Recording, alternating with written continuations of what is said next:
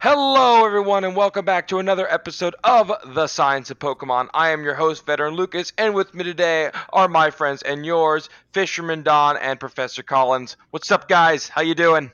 Doing good, doing good. Um, finishing up short. The weather's rather terrible. I'm sick of the rain. Oh, we have British man here. Uh, wait, I Galar- have like- we have Galarian, uh, Galarian Collins.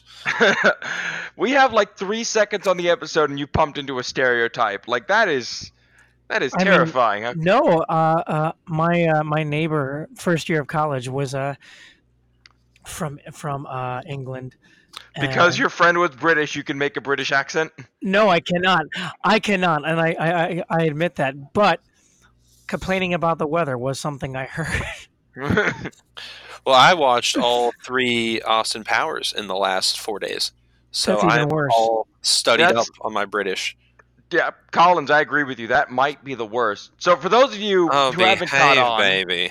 For those of you who haven't caught on, we are doing our Galar episodes, but this is going to be three parts. We're going to be talking about Maybe History, even we're gonna four talk about- parts. maybe even four parts, but this episode is going to be focused on history, while others could be focused on more biology, pathology, maybe culture. Who knows? But for now, we're doing history. Cue the music.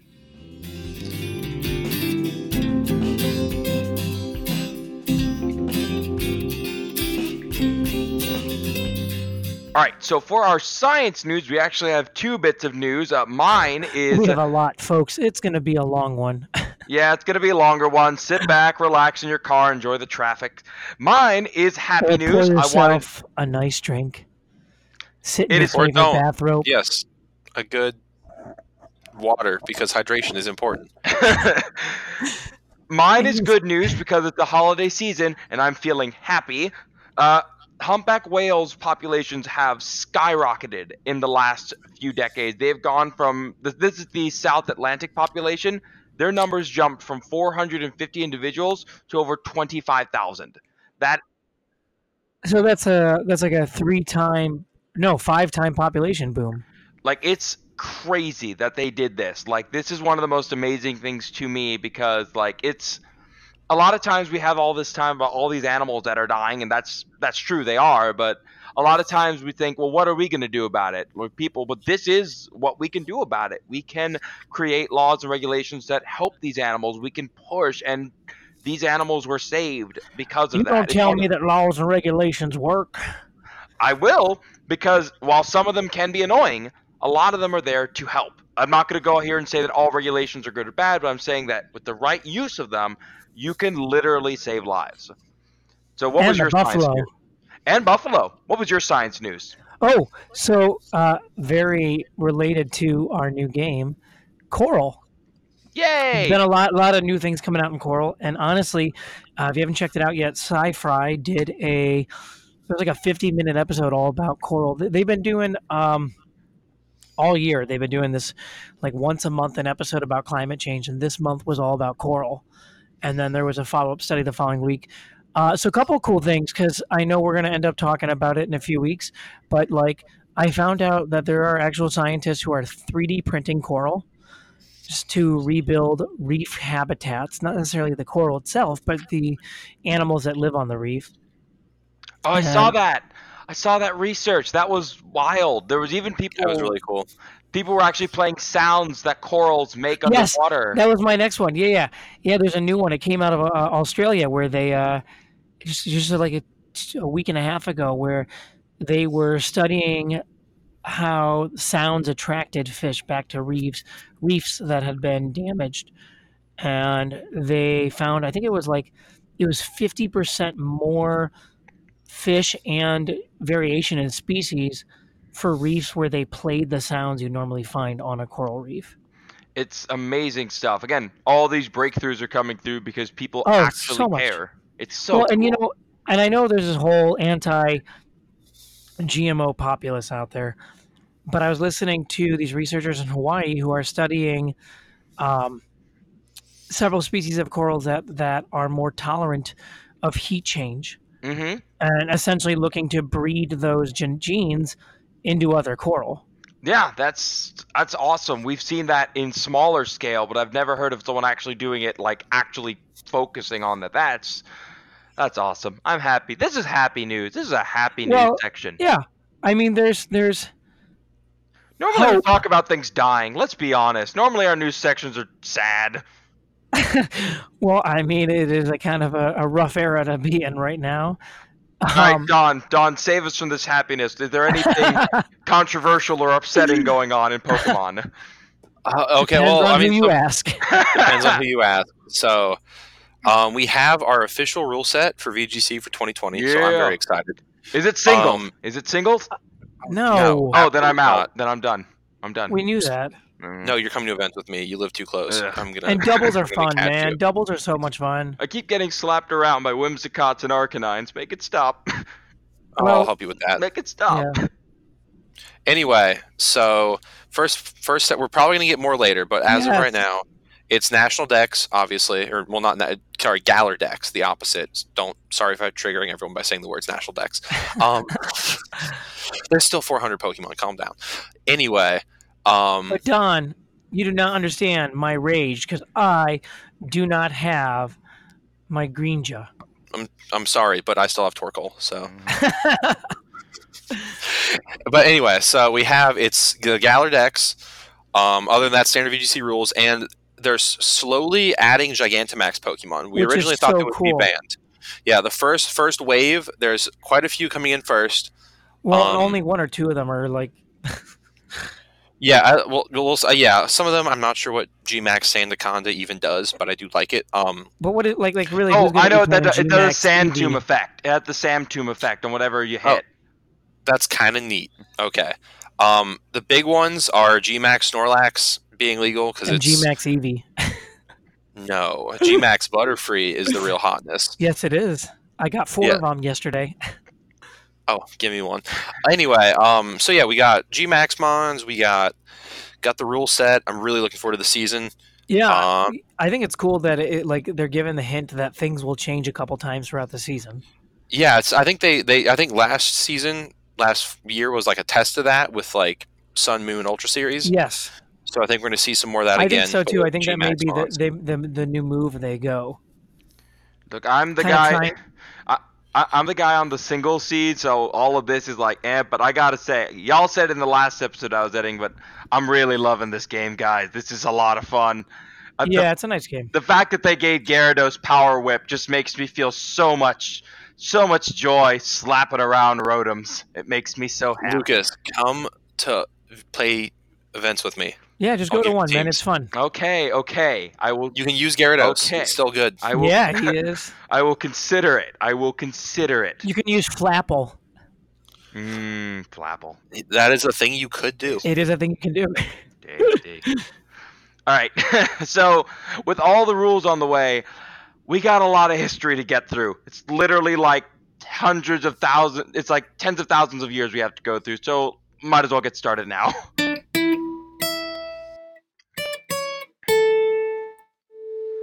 All right. So, before we get into the entire history of the of Britain of England, quick side note: we ain't gonna do all of it. If you want to do all of it, I've been refreshing myself on it with something called the British History Podcast. The guy's been around for years, has literally over 300 episodes, and I've I've listened hours in his car, and I've only just now gotten to the Dark Ages. That man put a lot of work into it. And if you want to know more about how these people lived, not just like the ancient warriors, he's the guy to do it. Uh, but for now, one of the biggest mistakes people make about Britannia, the, the island, is that the Romans showed up and then there was culture, which is awful. Like, no, that's not how this works. People were living on Britannia for several. The several Romans thousand didn't years. give anyone culture. Let's be honest. and they, uh, let me explain. They Uh, gave let them me. discipline.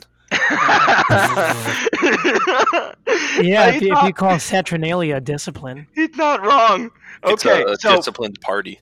there Yeah. were there were people there with their own culture and language, but one mistake people make is assuming that the Celts started there, and they weren't. The Celts were all over Europe and started off from France, but then a couple of them made it over at the time and then infused their culture. By 300 BCE, you would not be you would be excused for thinking that the Celts had been there all along. They've pretty much ingrained their culture right into the heads of the locals. Uh, in fact, so much so that the the Greek explorer Pytheas, when he discovered the island, the name Britannia comes from a rough translation of the phrase "island of the painted people." So the Celtic paintings and the blue tattoos were actually there at that time. If I Now- may chime in real quick, sorry, Lucas. Um, yeah, go ahead. Just about the Celts and I the know Romans. none of this. There's a really interesting. Um, I would highly recommend. There's a podcast series called The Celtic Holocaust by uh, Dan Carlin, um, on hardcore history. That's like a super, like I mean, like probably a ten hour series of a few episodes on uh, like the Celt and Roman conflicts, and um, I would highly recommend it. Yeah, the Romans when they took when they came to the island when Julius Caesar came, at first the Romans didn't want to go near it. They thought that that island was surrounded by a bit of ocean that was just terrifying. No one wants to go in there. Eventually, they did make it, and they sadly had to run away the first time. Then they came back with a bigger army and pretty much took over the place. At one point, they brought literal war elephants, and they eventually brought Britannia to be part of the Roman population, or as they like to call it, the uh, Pax Romana, the Roman peace. You can't see the quotation marks I'm using, but Roman peace. Dude, Yeah, they Rome pretty much- conquered the world in self defense. they know they put their boot heels down on pretty much anyone who's stand in their way. But one of the things they did was they incorporated their own styles and technology into the area. Now there were plenty of rebellions. For some reason, the local population decided not to use guerrilla warfare many times and decided to go ahead and try open field combat, which we'll be going into later on why this was a horrible, horrible idea. Watch the first 20 minutes of Gladiator for ideas. Yes. Now, in 400 CE, Common Era, the Roman Empire abandoned the island through a number of different reasons. Again, 400 years of history I'm not going over. And then it collapsed afterward later. But now, the people were Romanized. They weren't the same awesome Celtic warriors they used to be. They were now weaker, a little doughier, and they were not as prepared for to fend off the Saxons and the Anglican raiders. Um, some legends state that during the Dark Ages, the Saxons came to the island and tried to raid it, and so British locals tried hiring the Saxons, and then something went wrong. Then the Saxons went on a blood-curdling rampage and killed almost everybody.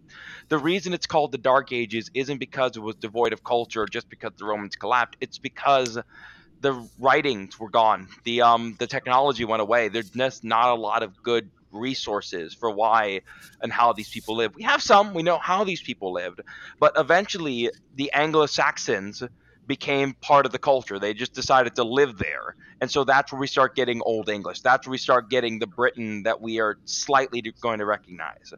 Uh, eventually, you start getting kingdoms. Kingdoms like Northumbria and Wessex crop up, and some of these names might seem familiar. But in 793, Roxy. in uh, 793, the Romans came. No, not the Romans. The Vikings showed up and just started taking the entire countryside for a ride. They've realized I mean, that that's oh, because they're amazing. yeah, the Vikings pretty much they showed up to a population that had no idea what to do against them, and they just decided to rage war on them and pretty much everyone around them for hundreds of years until eventually. And the British women loved all the Vikings. Because uh, they came from the land of the ice and snow. oh, or they were The midnight sun. and hot springs flow. what's it's so it's such an interesting part of history that the Vikings showed up and one of the things that would happen was that the Vikings would leave a town alone so long as you paid them, uh, the Danegeld age. But eventually, uh, the Danish king Canet, I hope I'm pronouncing it right, he decided to rule over the entire island in 1016, and he held on to it for about eh, 50 years. And then William the Conqueror from Normandy took over, and now he became the king. And that's where you start getting those lines of succession. Uh, again, this is just jumping through hundreds of thousands of years of history. And Well, then there's lots of anger at France throughout the whole time. oh period. yeah, no, the idea of someone from France taking Britain or someone from Britain taking parts of France is going to go back and forth for a long time. They have a war about that called the Hundred Years' War. It's one of the many conflicts, and the Hundred Years' War went from 1337 all the way to 1453, so it was longer than a hundred years. And then it was followed two years later by a War of the Roses, which was the factions of Britain fighting each other. That's basically where all of Game of Thrones is based off of. And finally, in 1508, you get Henry VIII. That's he's the guy who sits on a pile of all of them after the War of the Roses is done. So that's where you finally get the lineage that most Americans recognize. So a few Well, and then then you know Not to mention Britain and France's proxy wars throughout the entire world It- two centuries after. Yeah, the centuries after are marked by expansion and spread of colonies. So remember how I said the uh, Pax Roman- R- Romania, like the Roman peace? Well, the British decided to have a Pax Britannica, uh, the British peace. So basically, they took from their Roman ancestors and decided to just conquer and put everything to the British way of life. And I don't need to go into all the details, but I guess you all can realize that colonialism had some, let's call them negative effects on the locals. Now, they were helped Or the world. yeah, they were helped by the East India Trading Company, which op- which opened up in the early 1600s. Basically, That's why they're the villains in Pirates of the Caribbean. yeah, they took over. They helped get trade. That tea trading company. oh, we'll get to the Ugh. tea. We'll get to the tea. Uh, a few of those colonies, um, us, were a tad rebellious, but most were stuck with the British for a few hundred more years. Eventually, the Industrial Revolution kicked off. Eventually, there were massive. The World War One and World War Two kicked in, and the fall of these colonial empires collapsed. The last major piece of colonial craziness that the British accomplished was when the Middle East was conquered. They decided to break their treaty with the people of Saudi Arabia and split it up with nice, bold lines, which has led to many an international conflict. But in the 20th century, Britain, after World War II, they were some of they have this identity, they have this culture that has impacted the world for centuries. At times in the Roman Empire, they were considered the either the bane of their existence or the jewel of their empire. They were considered some of the greatest conquerors to ever live on the planet, but they were also considered some of the greatest caterers of the arts, some of the greatest caterers of poetry, of sciences. Do I even need to mention Just all not cooking. Hmm? Just not cooking. not, hey, hey, if you've never tried, I will stand up for Yorkshire pudding and bangers and mash all day long. I do not care. Potatoes and meat are delicious and they deserve to be recognized. No, they're not fancy, but they are delicious and they will be loved and respected by me at the bare minimum on this channel. Anywho, I do appreciate some of their dishes. Yes. Anywho, that goes over some of it. The reason I glazed over parts of some and uh, left others out was because the Pokemon we're about to talk about reference a lot of these ages. Everything from the Roman period to the Industrial Age to all the money that led to certain hobbies popping up. Oh, wait, so you're telling me that things put into this game are intentional? Yes, yes, they are. You- Wait, wait. They have an entire R and D division that's based just on researching areas of the world. I'm just going to go ahead and continue the episode.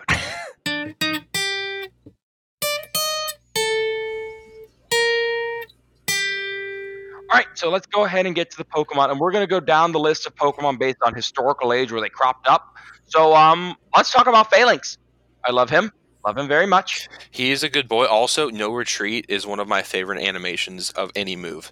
Yeah, Ned, it's just fire and water, and like you dare. It's You so dare. sick. Falinks is good boys. but a lot of times people confuse them as like the Spartans because of the helmets and the shields, but they weren't the only ones. While the Unlike Spartans, the 100% accurate documentary 300.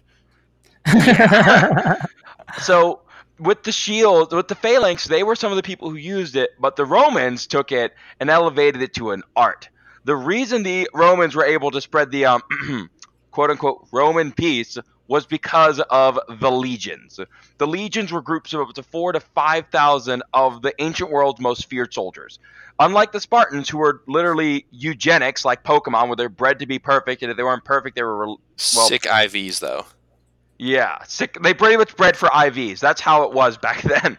But the Romans took it to another direction. It took its citizens and offered them pay and training, and even as long as you could buy your own gear, you would actually be part of this amazing army. These were the world's first professional soldiers. These were the ones who were paid to kill. They weren't bred for it, they were just paid for it. And their training made them one of the most elite groups on the planet. And Falinks is that connection to it. So here's the next entry. The six of them work together as one Pokemon. Teamwork is also their always their battle strategy, and they are constantly changing their formation as they fight. They're The Legion- adorable. They were adorable, but they're terrifying when you realize how organized they are. The legions were scary not just because they were trained, but that their training made them silent, lethal, and adaptable. You used a whistle and cues, and everyone would just organize in different sets at a drop of a hat. No more screaming and yelling down a hill. It is literally just, all right, whistle three, this formation. Oh, you guys, that formation. Uh, there are some writings from that time period of when they were taking over, and the British would yell and scream and literally throw witches' curses at them. And they just stood silent, like statues staring them down. And the British were terrified of this. Like, imagine screaming every horrible thing you can think of, and they don't even acknowledge that you exist. It's horrifying. Oh, and basically, anytime you charged at them, it was equivalent of okay, the best way I've heard it described, you are running into a blender because they have the spears ready to go to stab you. Even if you make it past those spears, they have the swords to come get you. Even if you make it past the swords, you have to get through the shield. And if you can get through the shield, you get a guy. But then there's another guy right behind him, ready to take his place and whoop you. It was horrifying to go up against them. But Yeah. yeah, The, go ahead, um, Don. Sorry, the discipline. Yeah, the discipline of the re- of the legions was really a um a huge hallmark for like Roman like battlefield effectiveness back in the day. I'm um, like to give an example, like the average like citizen army, like even if you look at like the Spartans, which are really like people think of them as like the pinnacle of like ancient warfare. Overrated. Um, just to be yeah, and to just to be in formation and to have your whole formation change, like suddenly start facing ninety degrees from where you were originally, was at the time like the pinnacle of like military skill. Like the Spartans were just able to turn around better than other like of their contemporaries, and that was like a huge. What time period would this be? I always can't remember the years. Well, that was more like Hellenic Greece. This is a little bit later. the The peak of the Roman legions was like a few hundred years after the the peak of like the Greek. they took Yeah. some of their ideas and modified them. Yeah, I know that. Yeah, to me, the best part though is the fact that this animal cannot reproduce; it can't breed, which is perfect. The legions, for the first part, were not allowed to have wives or children. This was lifted later on in the end of the Roman period. But when you were part of the legion, you ain't got no other family.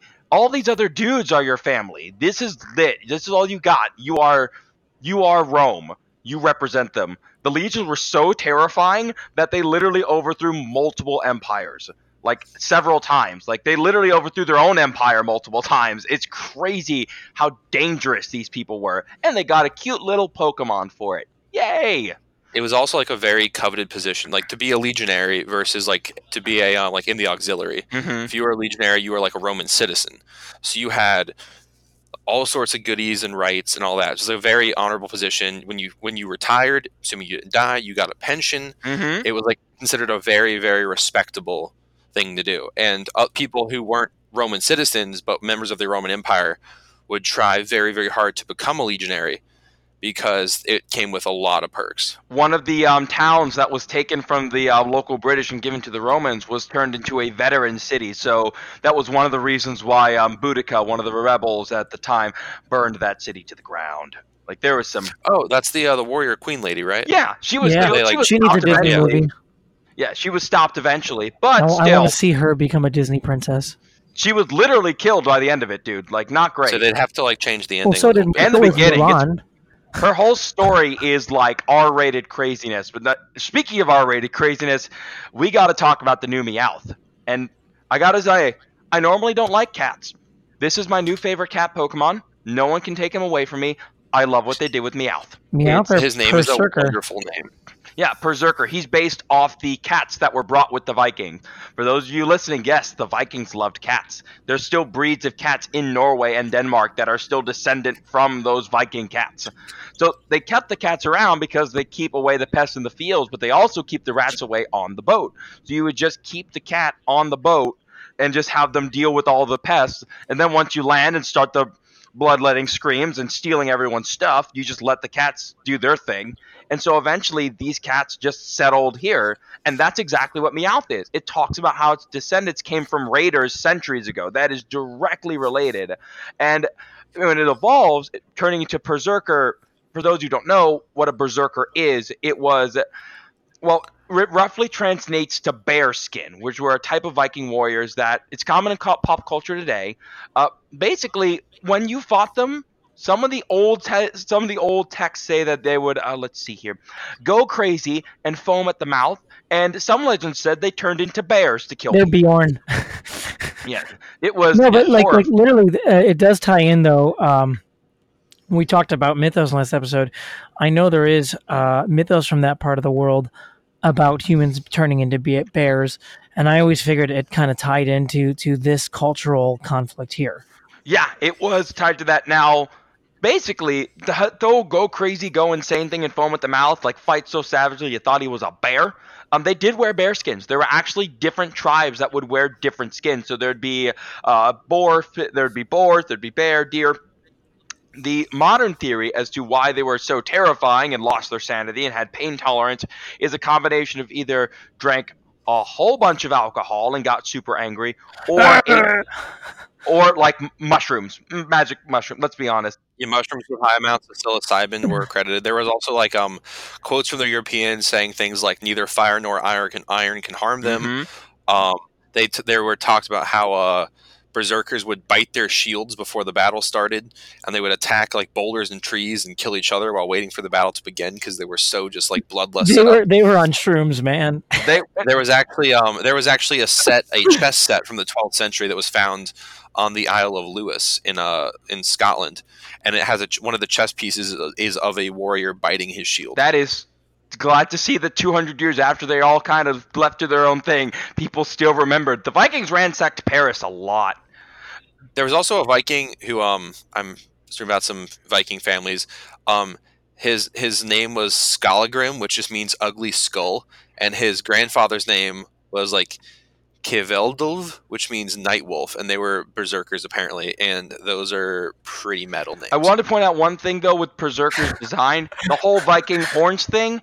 Yes, that's what we contribute to it, but that only became popular around the 1870s thanks to I believe some some Germans spreading that around. But no, Vikings did not Yeah. have horns on their helmets. Think about that from a battle. Very It was it was about selling books the same way as Christopher Columbus, same time period. It's just about the idea of a lot of operas. I think were the ones who did it, but I'd Yeah, have to check but on that. books, books, books and selling things. Yeah, books, books. books and selling things. Mm, that, marketing. that's what that makes There's the world actually goes a- around. There's actually a really famous um, incident with a Viking berserker at the Battle of the um, the Stamford Bridge. I think it was in like 1066.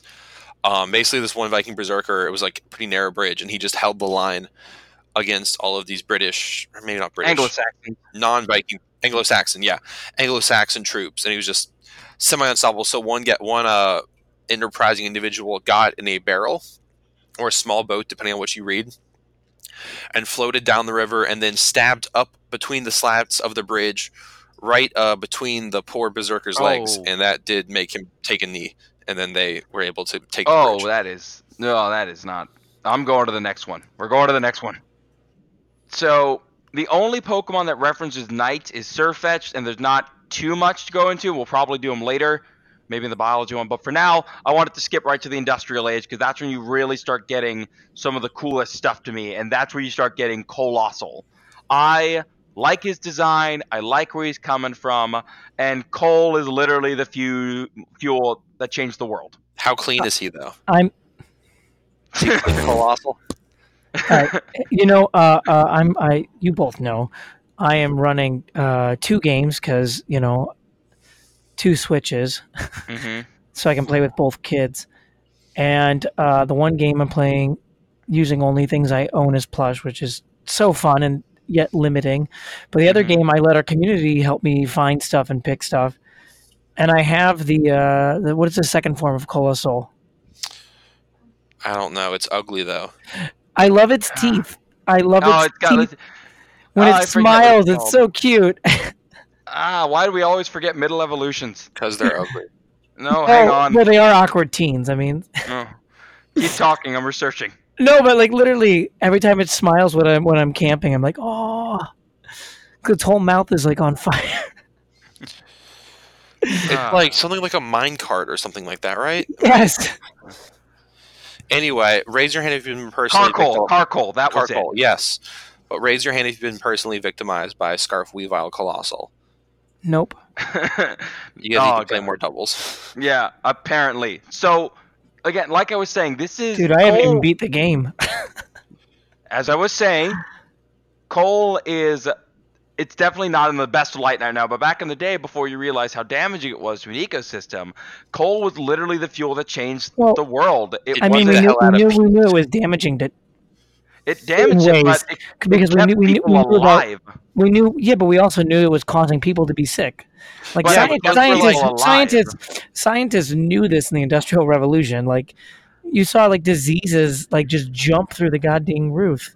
But it wasn't like it was a new thing either. Coal had been used to work iron as far back as the Roman period, and it Yeah. wasn't until the steam engine, uh, the Newcomen steam engine in 1712, that it became the Well- requirement for life. But Yeah, but through the Industrial Revolution, as you saw the, the whole country industrialize, you saw like all these diseases just skyrocket. Like they, yeah, but we had all that handy child labor to clean the chimneys, so it was fine. I think that's important to recognize. Yes, it caused damage, but it, think about it from a lot of these people. You can't always be cutting down wood. And one of the things that happened was people were able to get coal, and it was cheap, and it saved lives from war- keeping warm. Was it horrible for an ecosystem and a lot of people? Yes, that should never be forgotten. But it Rolycoly's whole line is based on it being used to heat homes.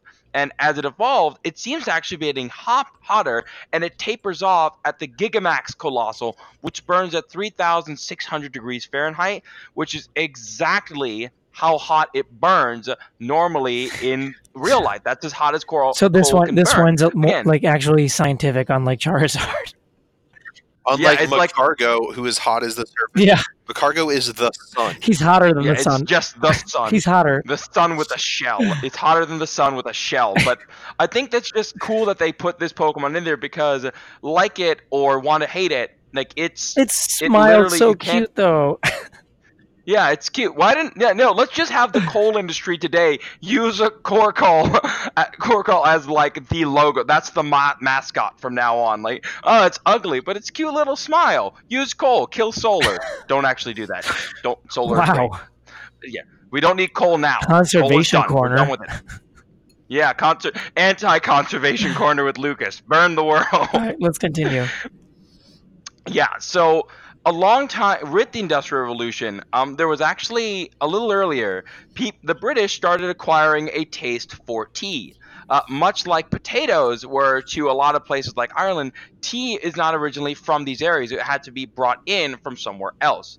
In terms of potatoes, it was from South America, and for tea, you had to go to China.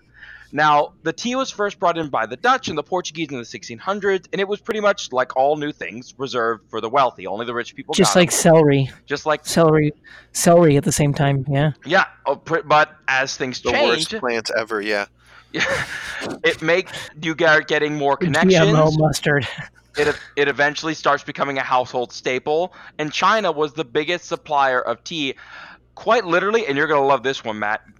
Ten percent of the government's budget was de- designated to getting tea from China. I mean, like, there's probably a good percent of our budget dedicated to things like golfing. But like that's Golfing's insane. been on the decline, I think, actually. Oh.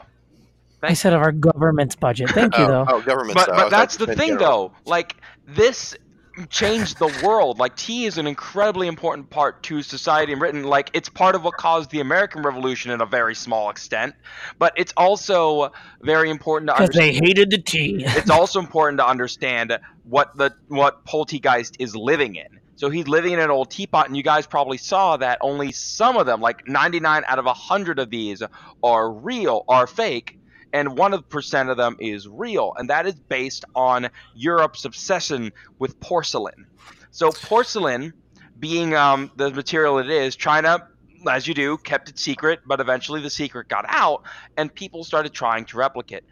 Um, scientist, there was a I got scientist. this. I got this porcelain cup off a truck. Pretty much, yeah. No, that stuff was like crazy. The British and everyone else in Europe tried making it, but it wasn't until uh, right around 1706 that a scientist and an alchemist teamed up. And I'm going to try and pronounce these names, and it's going to be bad.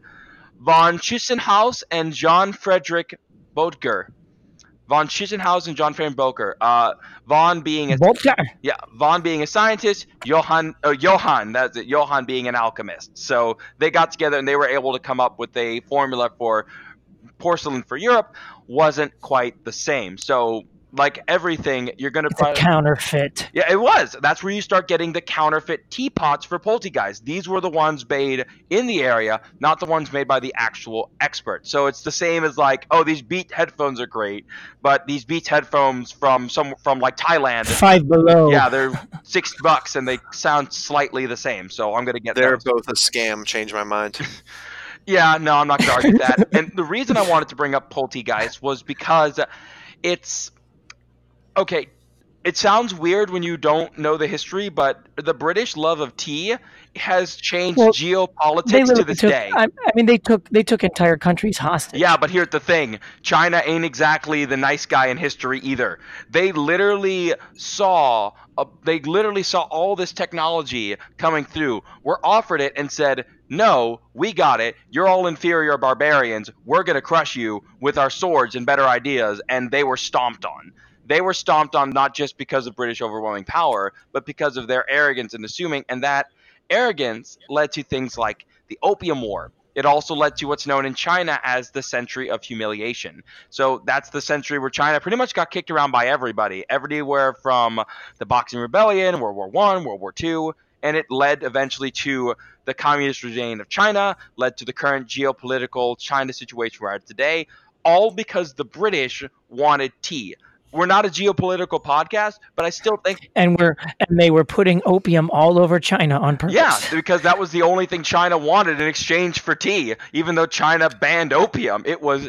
A, it's so interesting to me that the geopolitics of just wanting a cup of tea can literally change the entire geopolitical climate of a Well, I mean, look at look look at look at uh, look at Spain wanting spice. You know, led to Columbus. Yeah, it's crazy how much that changes. It's That's because the whole area in the world, man. Like I'll tell you, it's too far north. They don't get good spices. Yeah, no, I, I mean, it's again, it's tea, but Polteageist is like a really cool idea for a Pokemon. Obviously, you need a tea Pokemon in a British game, but I, I still think it was a really cool idea. I love this Pokemon.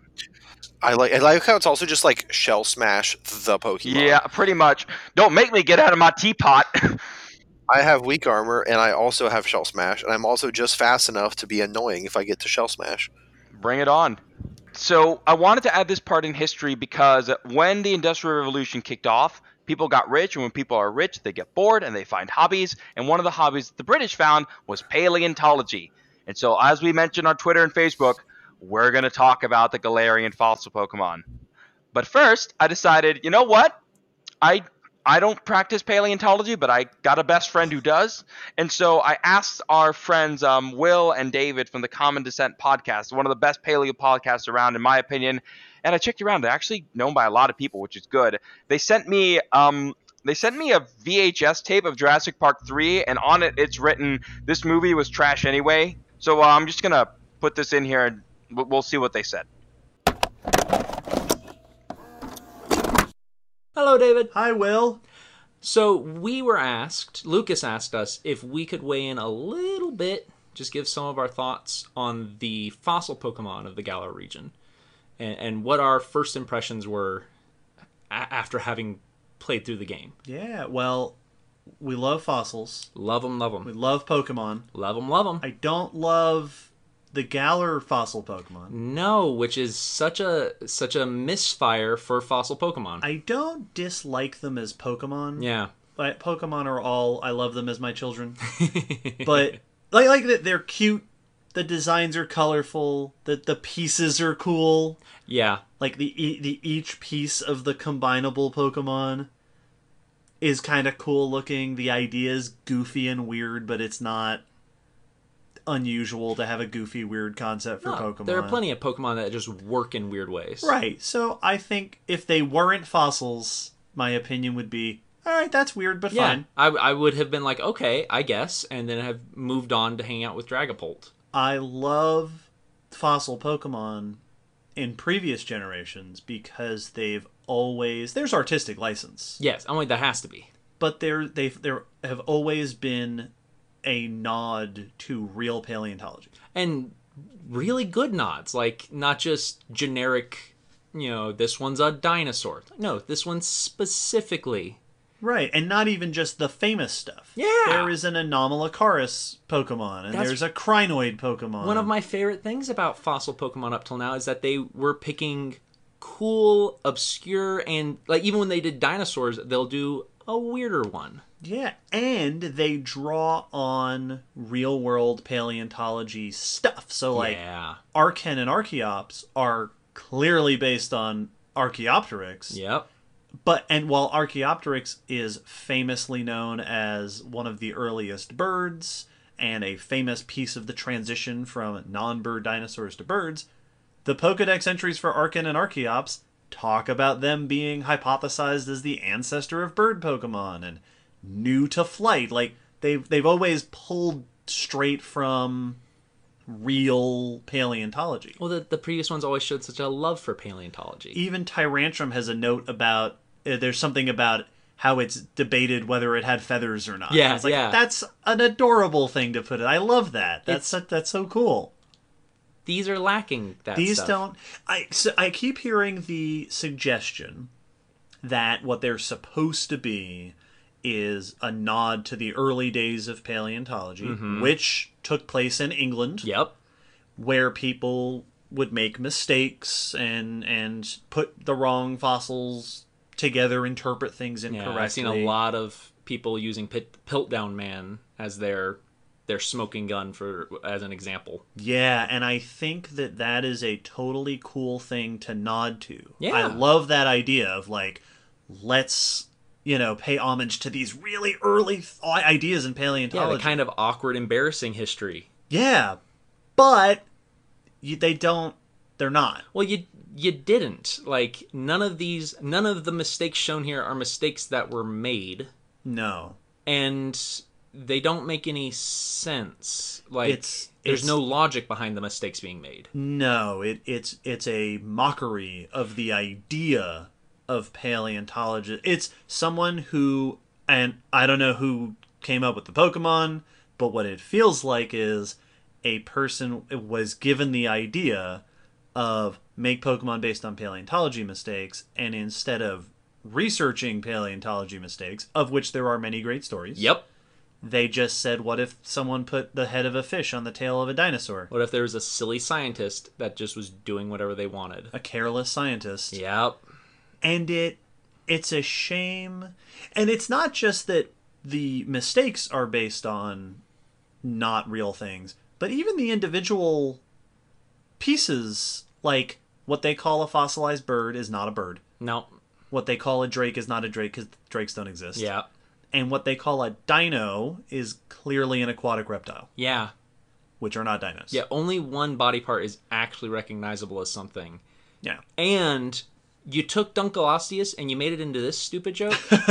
really? Like this is the first time it feels like there's a disrespect to paleontology and it's very disappointing. that's really what my, my sum up is you didn't just not take inspiration from real world paleontology like you had before it feels like the joke is on real world paleontology. Yeah, at its expense. yeah it, that's that's really what it feels like is it's ha ha ha this is dumb this is how the science is done in the world of pokemon yeah it's Yeah. not a great representation It's really disappointing. like I said, if they weren't fossils, if they were just some other type of Pokemon, I'd be like, all right, that's weird and fine. Yeah, you've made up robot Pokemon, so who like you can Yeah. make up whatever you want. Garbage Pokemon, so like literally made out of garbage. And if it was the first time they'd ever done fossil Pokemon, I'd be like, well, that's kind of disappointing. Yeah, but- oh, swing and a miss. Yeah. But we have such a good record. Yeah. Well, So, we're not fans. not a not a fan of the uh, what what we're saying is Game Freak if you're listening, we're open for consulting. we're not angry, but we're disappointed. the next time you want to come up with fossil Pokemon, feel free to reach out to us at the Common Descent podcast. We will happily come up with ideas along with you. so we hope that helped, Lucas. There you go. We really like Dreepy and Drakloak and Dragapult. Prehistoric ghost Pokemon. That's awesome. Yes, that was wonderful. Bye. Well, I gotta say, I agree with them. I do agree. With I do them. not. I, I so all right, let's get our. Let me. I'll tell you my statement on it, and then we'll each go around. I disagree. I agree with the fact that this is based on something of the idea that people would slap fossils together and then just ship them out to see if they could get fame and glory. And but Yes. I, I but I think it could have been done better. I think what could have fixed all of this, like the okay, you've seen the memes of people taking poor Dracovish and like his nickname is "kill me" or "get rid of me" or "shoot me." Like what could have fixed all of this to me is if they had had an actual scientist who was giving out the fossils, like oh look, the, you uh, had the mad scientist, like slap them together. Then after the game, like the battle tower, like wait, the scientist being like, wait, you listen to her? She's insane. Here, give me the fossils. I'll put them in the right order, and we'd actually have the right shape. We'd have the right Dunculossus. we'd have the but- right but- okay, Stegosaurus. all right. Well, one comment to that though, like we're still not sure. Like we go back and forth continuously. The paleontology community does about about if if if uh, Brontosaurus is even a thing. Yes, but to me, New like- information changes things. I I think the idea of it being complete makes it think like you know the scientific process is done where it's not. I- I, I think it's kind of cool that, that that for once in one of these games we're in the middle of the scientific discovery and not the end result. Don, what do you think? All right, so I like how they're referencing the period in specifically in British paleontology when it was like first a big fad and everyone wanted to name a dinosaur after themselves. So people were just stapling things together and calling them dinosaurs. Um, and I kind of really like I that. mean, random things, things that clearly I did not belong together. Hey, this is from a plant. Yeah, I mean, things that clearly didn't, but you'd be like, "Hey, I know better because I'm the paleontologist, which Well, was just invented it- a year ago." Yeah, and it wasn't just like it was accreditation or scientific. A lot of it was was about, as Lucas said, fame and money. Oh Like, yeah, it, you it want wasn't like this was a scientific process, and I think that's what makes this hilarious, is that this clearly wasn't a scientific But I agree. process. Yeah, Oh yeah, everyone everyone wants to have um everyone wants Yes. to name something Uh, they- themselves. Well, not everyone, but Yeah, well, and, that kind of. Yeah, so it's and the it's idea. a very, Well, the one thing I, did, I I- I had a disagreement with is during the the segment there they were discussing it as mistakes, but I don't. You know, the, they weren't mistakes in the scientific community. These were intentional things. Whether or not you believe, I I, think a mistake implies that there was not negligence. some of these were like because gross gross negligence is not a mistake. That is intentional. they. It's to me again. I think we know what time period. They were market driven choices, man. They were trying to I, make profit. I think that it's important to understand that yes, this is based on a time period, but I think again they could have done this in a better way. It, like those guys who we just had, I don't know. Okay, so one of the things they mentioned, like they mentioned that in the segment that they were mo- there were other famous examples of it. Uh, Piltdown Man they reference. Um, that was actually very much British. Uh, 1912, Charles Dawson he claimed he had the bones of the quote unquote missing link from man and ape, and when he faked it, he spent like 40. It took 40 years to debunk him. Well, that I mean, they even make jokes about that in the Disney movie Up because that's the same And time to me. I just like that's literally a joke in a Yeah. Disney film. Like this is how big of a cultural I just thing wish this that was. they had had. it was a common. I wish they had had an actual scientist going, "Hey, whoa, no, that's insane. No, we actually have a better research." but But, but, in but, Pokemon, they write her as like a crazy person. They don't write her as a scientist. They write her like, "Hi, I'm just gonna slap these together because I'm crazy." but that's how it's not, though. done. There's an And entire I, I think process. yes, it is. That's what Don and I are telling you though. There wasn't a process, and even now there's not a process. well, I think look at look at I hold on hold on hold on because hear me out because because like I, I I- hear what everyone's saying. And as as the cultural guy i want to say like, that's fine. I just want to say though like you know um there are dinosaurs today. What was the one that came out of um out of uh uh china just a few years Oh, ago? the um, the archaeoraptor Archaeoraptor, the- yeah, their yeah. quote unquote missing link in 1999.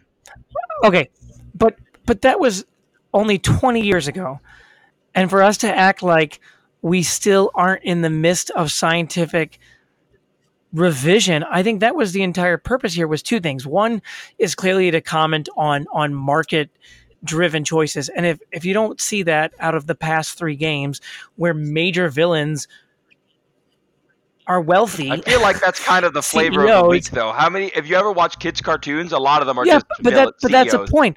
But that's the point. But that's the point. There, there's a reason for that, and this is a culture that that really is about reflection. We've talked about this culture, Jap- Japanese culture. While not perfect, I'm not gonna, I'm not gonna, uh, you know, uh, put it on a pedestal and pretend it's perfect. There are people who who don't like these individualistic cultures because it drives for things like this where it's not scientists making these decisions. It's not. There's no wisdom involved in these decisions. It's people trying to make I make think money. the thing that really. Oh, Don, go ahead. You had a thing. Sorry. I feel like it's a little bit of column A and a little bit of column B. Um, the kind of like the situation, I guess, in terms of some percentage, even back then, of people like I think everyone who's in anything kind of wants maybe a little bit of renown for the most part. Some people really don't care.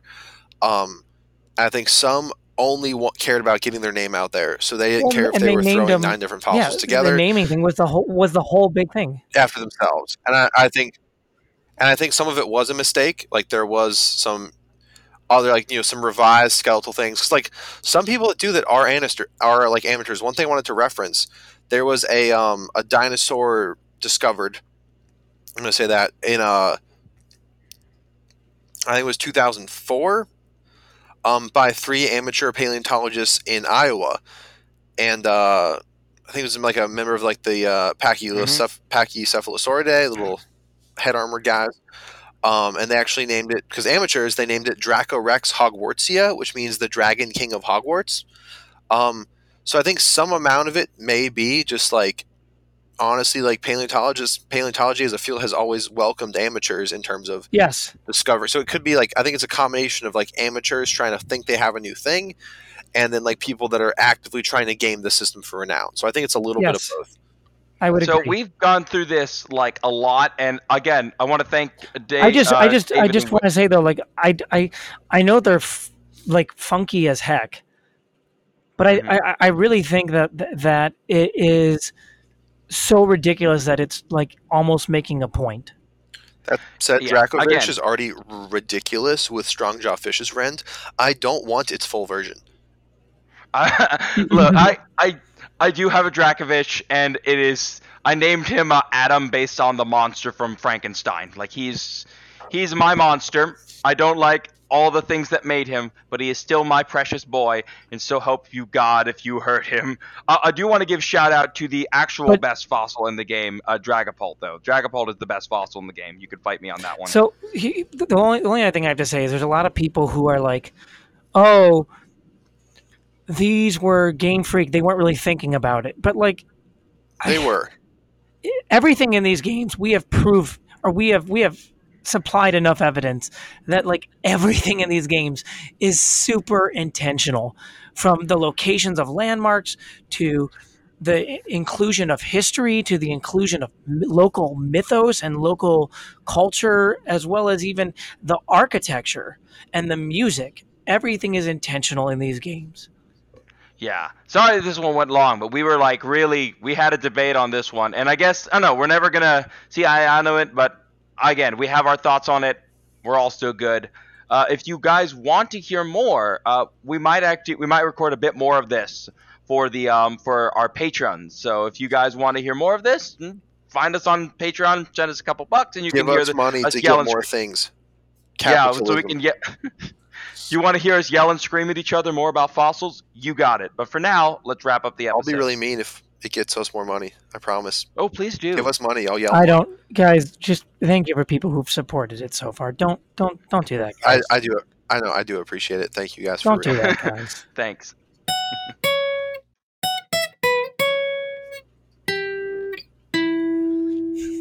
Okay, that was fun. I, I I got to binge history. We got to talk about tea. Ah, good stuff. Again, thank you guys so much, and a special shout out to the Common Descent podcast. They took the time to record this. They actually recorded an entire ep- bonus episode to their normal paleontology stuff about fossil Pokemon. You should definitely check it out because it's always interesting to hear what the experts say. And believe me, they are diehard Pokemon fans. They're not competitive like we are, but they they love the game. So again, thank you so much for listening. Hopefully you sat through all of this. Again, this, we can't we can't do this without you guys. I check the reviews every day and I see new ones on iTunes, and it makes Thank you guys. Seriously though, you guys leaving reviews, you guys sharing us on Facebook, you guys telling friends, like it makes a big deal. It's it's it's been a fun ride, and I'm happy to see you guys keep supporting us. It's kind of awesome. it, it's the it's the best. Yeah, for real. Thank you All guys. It, it means a lot.